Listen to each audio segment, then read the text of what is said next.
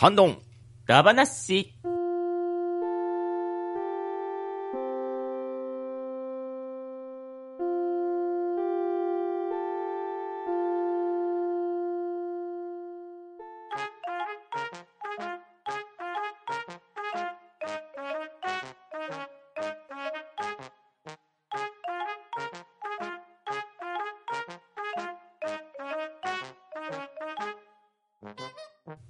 ハンドンダバシ。今回はハッシュタグ会をやっていこうと思います。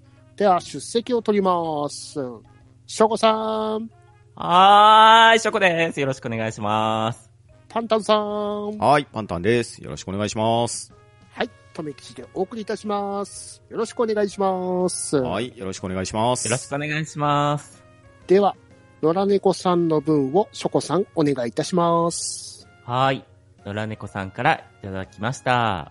三国志、ダバナシ、聞きながら書いています。ガーネットさんが言っていた、新三国無双2。当時、私もプレイしていました。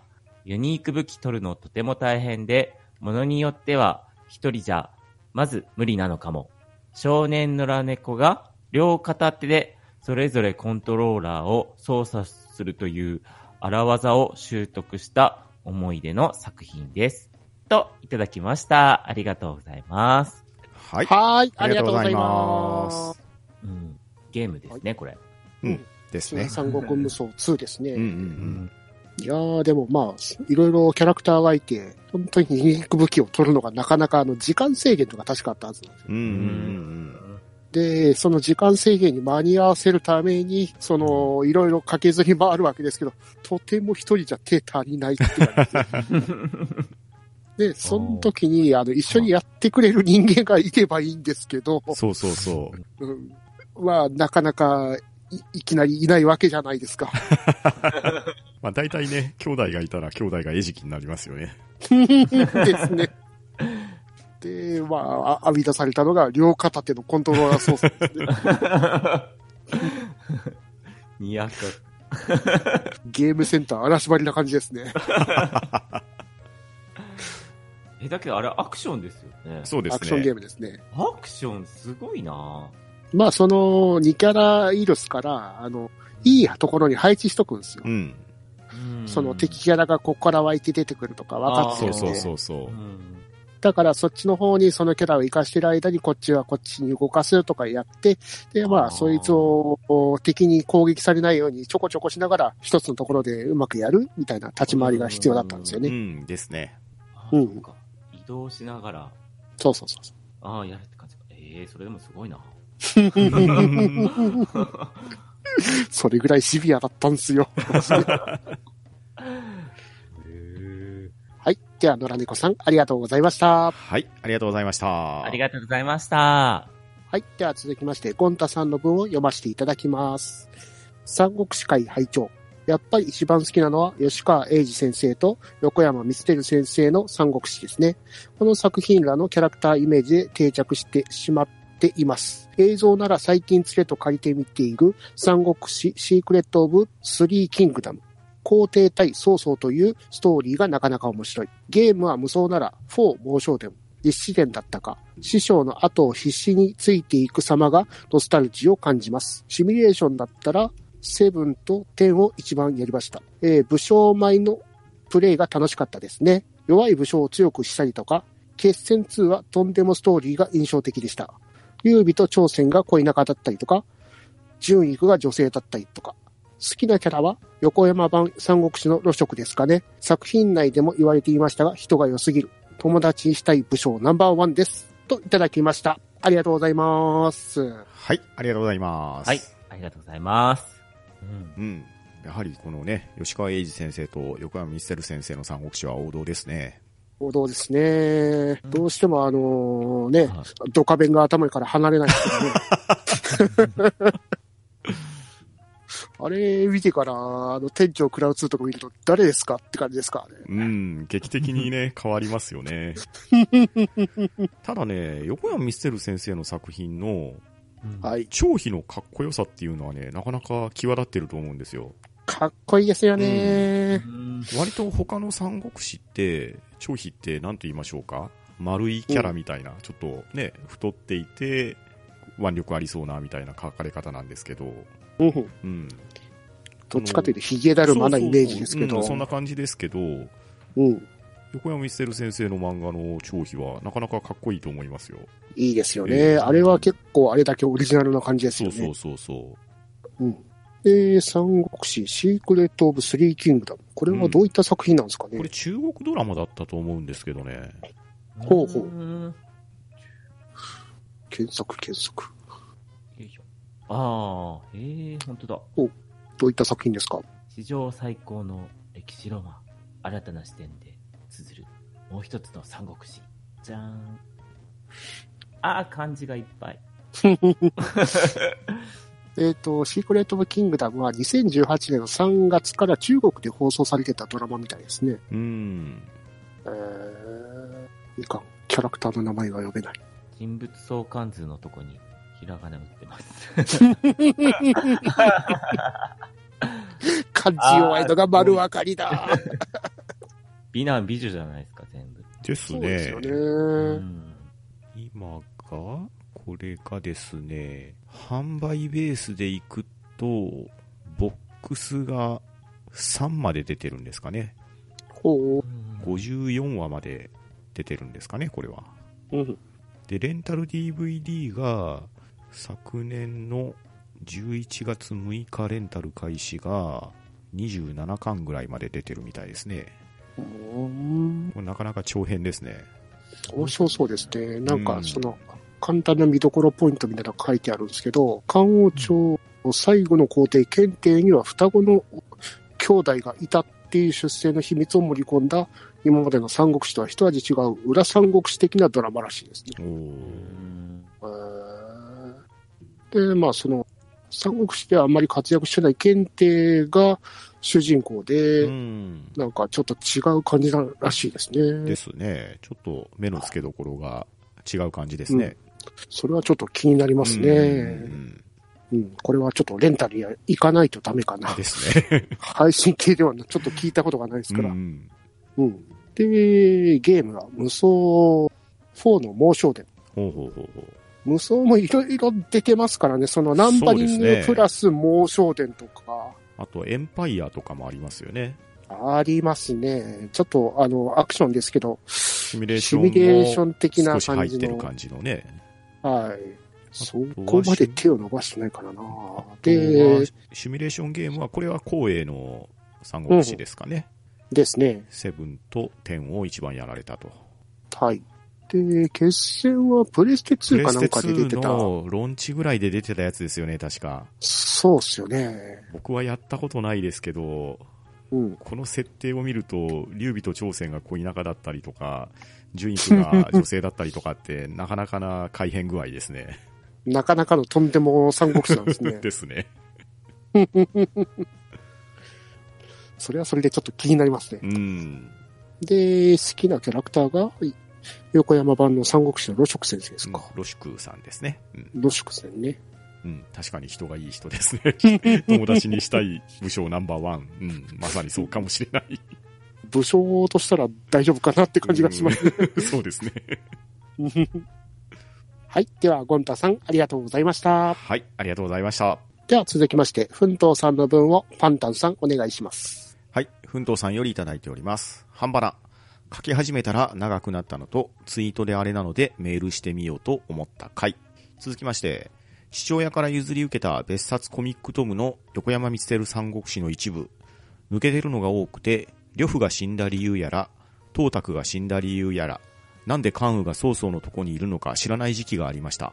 後に自分で通常コミックで保管していくことになるといただいております。ありがとうございます。はーい。ありがとうございます。ありがとうございます。はい。というわけでですね、なかなかの長文メールをいただいておりますので、そちらをはいよろしくお紹願いし介していきたいと思います。はーい。奮闘さんよりいただいたメールです。三国志、はい。個人的に無駄に長いお話としていただいておりますお。ハンドンダ話、いつも楽しく聞いています。今回、三国志のお話を聞きまして、自分もなんか語ってみたくなってツイートしようと思ったのですが、あまりにも長くなりそうだったので、メールに書いてみることにしました。コミック写真だけツイートしていますが、人生初の三国志が日本テレビのアニメ三国志でした。若い劉備、後に嫁になる孫権の妹の姫、その幼馴染になっている周遊、白い化粧をした孔明、ハーフ設定が謎の曹操、女性の右近、元盗賊でマッチョな大和の主題歌歌ってそうな声の趙雲など、それが三国志だと思っていた時期がありました。その後に RPG にハマってやっていた時期にファミコンで天地を食らうが登場してそれもプレイ。なんか知ってるのと全然違うなと思ってプレイしていました。当然、最後も劉備軍が天下統一するので、歴史的にもそれが当たり前だと思っていた時期もありました。ゲームシステムとしても兵士数で攻撃力が減ったり増えたり、ワンのみですが、兵糧がないと兵士が死んだりと今でも斬新だった印象。この作品に出てくる会心の一撃の表現した〇〇軍の奮闘が今の名前につながることになるとは。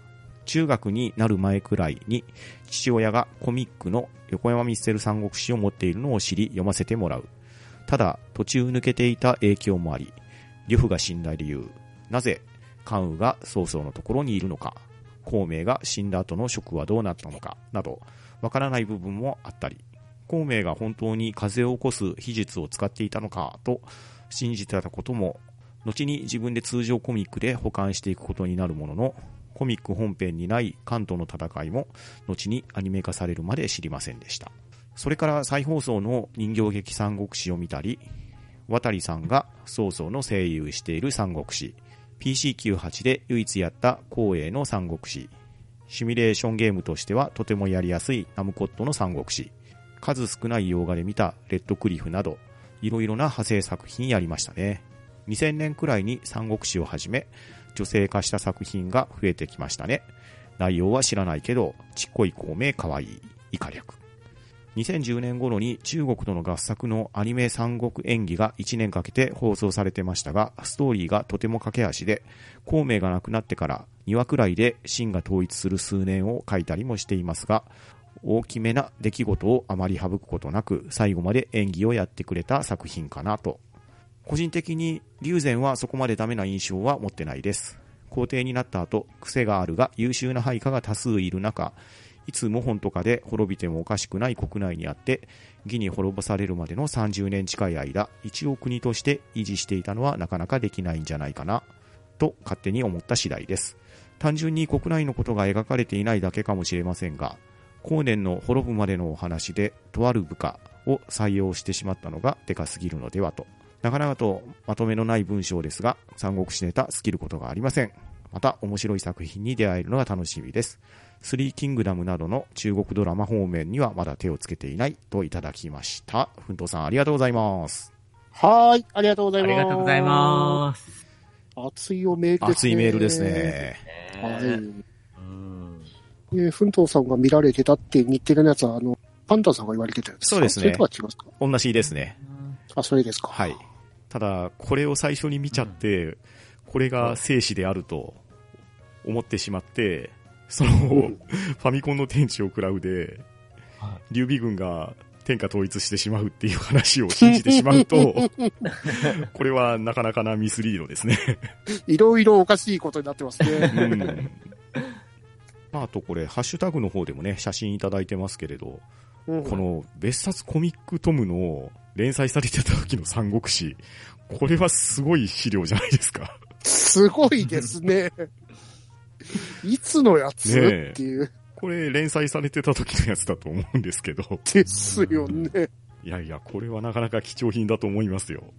うん、それがまた現存してるのがすごいんだ。ね物持ちがいいです物持ちいいね。ですね奮闘さんは。本当にね。うん。まあ、ところどころ抜けてたらね、どうしても歴史が飛んでる部分はあるんでしょうけどね。うん。まああと、配信の中では出ていなかったゲームもたくさん書いてくれてますね。はい。うん。ファミコンで出てたナムコの三国志は確かにやりやすいゲームだったと思います。こう。ううんん。これは確かね、2まで出てたんじゃなかったかな。うん。それもまたシミュレーション。うん、シミュレーションゲームですね。光栄の三国志とはまたちょっと変わった感じで、うん。画面はね、ナムコのシミュレーションゲーム、あの、独眼竜政宗みたいな感じで、うん。うん、ちょっとね、可愛いキャラクターに描かれているんですけど、ゲームはすごくとっつきやすい感じになってましたね。あとは、とめきちさんが言われた恋姫無双とあたりですか。あれは確か、あの、プレステ2だったかなうん。で、あの、同じゲームなんですけど、あの、ギーゴー食って形で、あの、一本ずつプレステ2で確かゲームが出てたような気がするんですね。で、あと、プレステ3の配信限定だったかな？あ、プレステ4か。えっ、と、それの、恋姫演舞っていう格闘ゲームも確かあるんですね。うへえ。そのへそのキャラクターたちを使ったあの恋姫もそうですね。うんうんうんうん。まあ、それだったら未だにあの格闘ゲーム。あ、その前にアーケードで出てて、そこからプレステ4の移植だったんですね。うん。ああ、なるほど、なるほうど。んたまにあの、あの、ミカドっていう有名なゲームセンターあるじゃないですか。うん。あれの YouTube の配信とかで、あの、大会とかも開かれてるんで、まあまあいい格闘ゲームなのかな。うん。うん。まあ、あと、奮闘さんのご意見としては、龍禅はそこまでダメな印象は持ってないっていうのが、これなかなかそ特筆すべき点ですかね。う。うん。うん。まあ、うん。難しいですね、そこも。うん。そのタイミングとか、その武将の、うん、入れ替わりとかそういうのもあるっすもんうね。ん。まあ、個人的には完全にお飾りだった感はありますし、横山ミステル三国志のもう最後のね、あの国を挙げるよ的な発言を聞くとね、もうなんか本当に膝から崩れ落ちるしかないって感じなんですけどね。らまあ、いろんな作品でいろんな描かれ方してるんで、うんまた、その人それぞれの感じ方もあるっすからね。ですね。うん。まあ、とにかく、もう後半になると、孔明頼みですし、孔明なき後の脅威の古軍奮闘ぶりはなかなか大変ですよ。やっぱり風を起こしてもらうしかないわけですね。金城武史に頼まないと。かっこいい。うん。はい。では、奮闘さん、ありがとうございました。はい、ありがとうございました。ありがとうございました。では続きまして、コロさんの分をショコさんお願いします。はい。コロさんからいただきました。タイムリーにも、三国志14を絶賛プレイ中の歴史好き父ちゃんですが、半ばなの三国志会に参加させていただきました。よかったら聞いてください。といただきました。ありがとうございます。はい、ありがとうございます。はありがとうございます。コロさん。えー、コロさん、えー、参加していただいて本当にありがたかったですね。ですね。本当にいい話をたくさん話していただきましたね。うん。また、コロスさんのあの、持ってきていただいたあの、あの、ゲームの話題ですよね。そうですね、三国定律うん。うん。あれは、すげえもの持ってきたなですね、本当に。はいいやフリーゲームなのに、あの、あそこまで完成度高そうで、うんしかもすごい面白そうじゃないですよね。うん。シミュレーションゲームとしてそんなガチガチじゃないからこその遊びがある感じがうんうんうんうんうんで、そこをまた紹介してくださったコロ館長がさすがですね。さすがですね。コロさんの話全部面白かったですからね。ね本当にえ。ー本当に参加していただいてありがとうございましたって感本当じですね。にありがたかったですし、ちょうどね、うん三国志14が発売先日されまして。絶賛プレイ中ということで、うん。またあの、コロ館長が作られるオリジナル武将とかの活躍が聞ければいいですね。気になりますね。そちらの方は、あの、コロさんのあの、ポッドキャスト、親バカゲームミュージアムの方で喋っていただけるかもしれませんので、聞いて聞こうと思いますね。はい。では、コロさん、ありがとうございました。はい、ありがとうございました。ありがとうございました。では続きまして、クリンアットクリトンさんの文を読ませていただきます。204回、三国志だ話拝聴僕も横山見つける作品から入って以来、ゲームや漫画でどっぷり世界観にはまりました。皆さんのお話を聞きながら、うんうんとうなずいたり、へえ、そんな話もあるんだ、と興味を持たせていただきました。コロ館長ご紹介の北方先生の三国志は読みたくなりました。自分の話をさせてもらうと、好きな作品は蒼天航路です。善悪は史実通りなのか、読み手を、読み手に最初から訴えかけ、曹操サイドの視点から劉備や孫権サイドを書いており、未だに読むたびワクワクしています。横山作品では義は悪と決めつけていました節がありましたので、目から鱗でした。その蒼天航路の中でも好きなキャラクターは、赤眼将軍加工トンです。こんな上司についていきたいと思わせてもらいました。また読みたくなってきたので本棚から引っ張り出します。楽しい話をありがとうございました。と、いただきました。はい、ありがとうございます。はい、ありがとうございます。ありがとうございます。うん、クリーンさんも三国志大好きみたいですね。ですね。まあ本当にあの回はいろんな話題が上がったっすからね。うん、ですね。うん。まあいろんな作品があるんだなと。で、クニンさんの言われているあの好きな作品の蒼天航路、うんうんこれは話題に上がってなかったっすよね。えっと、まんまさんが純育の話を確かされましたかあですか。うんはい。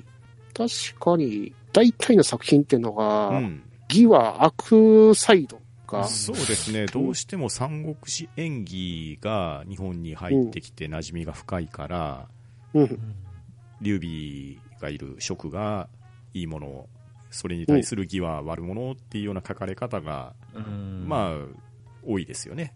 う、うんん。まあ、そんな中、曹操が主役ですからね。うん。かといってまた、その、劉備もまた違った意味のうん濃さのキャラの良さがしてますもんね。っていうか、あの劉備のキャラクターっていうのは、割と劉備らしい劉備かなっていうふうには受け止めますけどね。うん。どっちかというと劉備っぽい感じですよね、うん本当に。そうそうそうそこまで、あの、万能ではないけど、人を引きつける何かがあるそうみたいな。そうそうそう。んあの、福耳っぷりがね、なんとも言えないですね。あの、ダルマ将軍な感じもいいですよね。あの、張飛の、うんうんうんギョロって感じの。で、あの、蒼天航路の中の好きなキャラクターの加工トンですね。うん。確かにいいキャラクターです。かっこいいですよかっこいいね。う ん確かに言われてみると、もう一回読みたくなるんですよね。うんですね。うん。漫画喫茶行ってこよう。はい。では、クリン、あとクリドンさん、ありがとうございました。はい、ありがとうございました。ありがとうございました。では続きまして、体調の悪い隊長さんの分をパンタンさんお願いします。はい。体調の悪い隊長さんからいただいております。半端なボードゲーム会。うちにあるのは年代物のオセロ、モノポリー、人生ゲーム。どれも私が中学生の頃に買ったもの。オセロはボスと時々遊んでいるが勝てなくなった。箱はボロボロになっているけど捨てられないといただいております。ありがとうございます。はーい。ありがとうございます。ありがとうございます。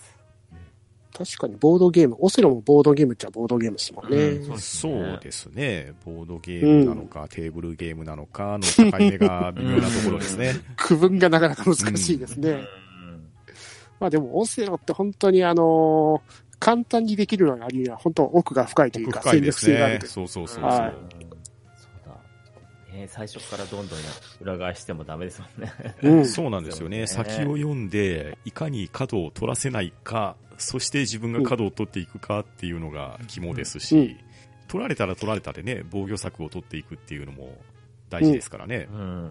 うん。だからまあ、本当にいろんな年代の人と遊べる。うんうんうん、う、うんそうそうそうそう。うん。まあ、ボロボロになって捨てられないっていうのはいろんな思い出も詰まってるんでしょうね。うん、わかります。はい。では、体調の悪い隊長さん、ありがとうございました。はい、ありがとうございましたあ。りがとうございました。では続きまして、フェザーノートさんの分をショコさん、お願いします。はい。フェザーノートさんからいただきました。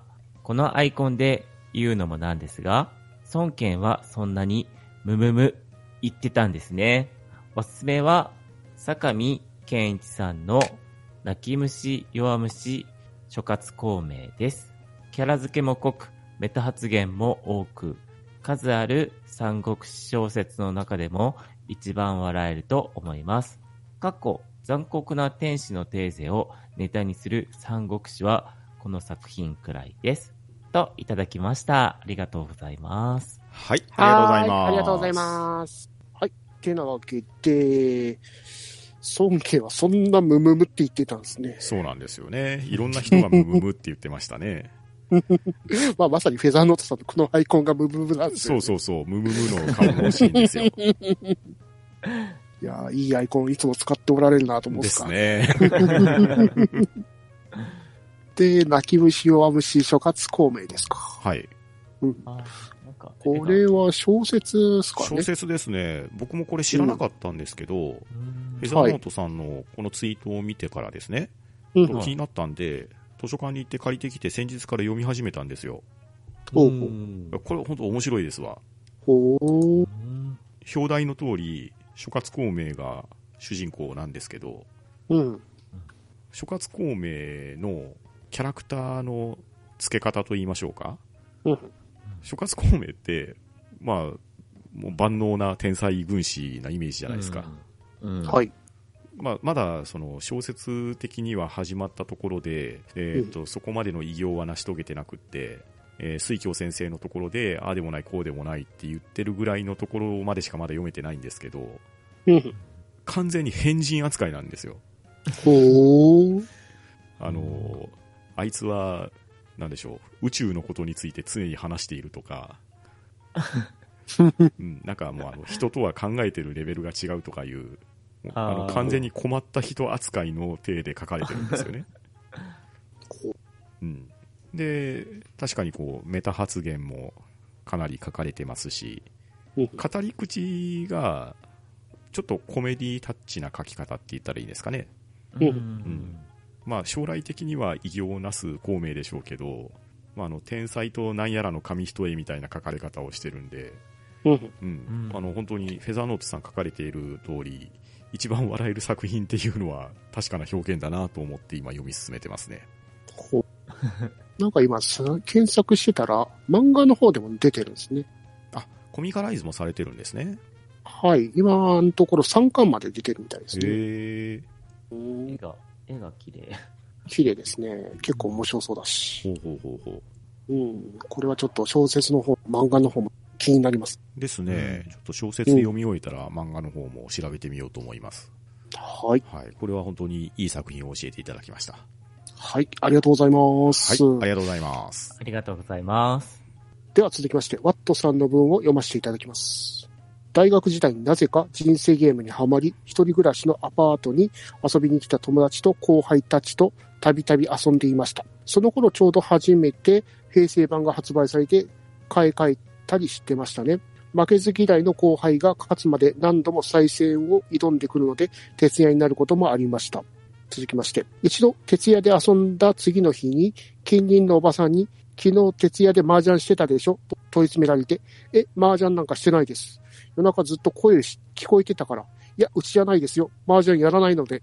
などと子供みたいな言い逃れをしたことを謝りたいと思います。といただきました。ははい。いありがとうございありがとうございま。ますすありがとうございます。い。えー、大学時代に人生ゲームにハマっておられたんですね。いいですね。またいい趣味ですね。ですねそうこらんまあ、またその大学時代というのは人が集まりやすいっていうところですそうね。ですね。うんうんうんはい。そういうボードゲームとかやるのは一番いい時期ではあるんですよね。確かに確かに。うん。でも、勝つまで何度も再戦を挑んでくるっていうなかなか 人生ゲームですごいですね。ですね。あーまあはい時間かかりますよね。結構時間かかりますよ、あれ。いや、別にいいじゃん、そこの勝ち負けって思うんですけどね。だってね、一番最初に上がったから勝ちってわけでもないですからね。はい。人生最大の賭けのところで一発逆転される可能性もありますし、そうですね。最終的なね、資産生産のところで、めっちゃ株持ってるやつにまくられることもありますからね。そういうことが多々あったんでしょうね。そうそうそうそう。明らかに勝ってると思った瞬間負けてるみたいな。うんうんうんうん確か最後にルーレット回して、そのルーレットの目に何倍かかける賞金が確かもらえるんじゃなかったかと思うんで、一番最初にゴールしても1とか出したら、まくられる可能性あったと思うんですよ。う なかなか、うん、勝つには辛いゲームですね。ですよね。運の要素もかなり多そうそう々あるから。そうそう。うん。で、その徹夜で遊んで た後に、おばさんに麻雀してたんでしょって。確かに麻雀はしてませんからね。うん、麻雀はしてないですね。いや、どんだけ盛り上がってたんだろうなんか、いいですね。ずーっとあの、もう一回もう一回って感じだったんでしょうね。うんうんそして、グダダダダーが聞こえてきたんでしょうね。はい。てなわけで、まあ、もうかなり時間は経ってると思うんで、もう時効だと思いますんで。うんはい。では、ワットさん、ありがとうございました。はい、ありがとうございました。ありがとうございました。はい。では続きまして、しのさんの分をパンタンさん、お願いします。はい、しのさんよりいただきました。ハンバナ、 Spotify いけるんですか？やったーといただいております。ありがとうございます。はーい。ありがとうございます。ありがとうございます。はい、 Spotify いけるようになりました。やったーえーイェーイそして、Spotify 登録していただき、ありがとうございます。ありがとうございます。ありがたいです、本当ありねがたいです早。速フォローしていただいてますね。嬉しいですね。どんどん、ユーザー増えますね。どんどんワールドワイドになってきますね。ワイルドですね。このまま頑張っていきましょうね。そうですね。はい。楽しく聞いていただけるように頑張っていきたいと思いますので、よろしくお願いします。はい。はーい。よろしくお願いいたします。よろしくお願いしますでは、しのさん、ありがとうございました。はい、ありがとうございました。ありがとうございました。では、今回のハッシュタグ会は以上となります。皆さん、いつもハッシュタグありがとうございます。では、参加していただいた皆さん、ありがとうございました。はい、ありがとうございました。は、ありがとうございました。だ、ん、だ、だ、な、し、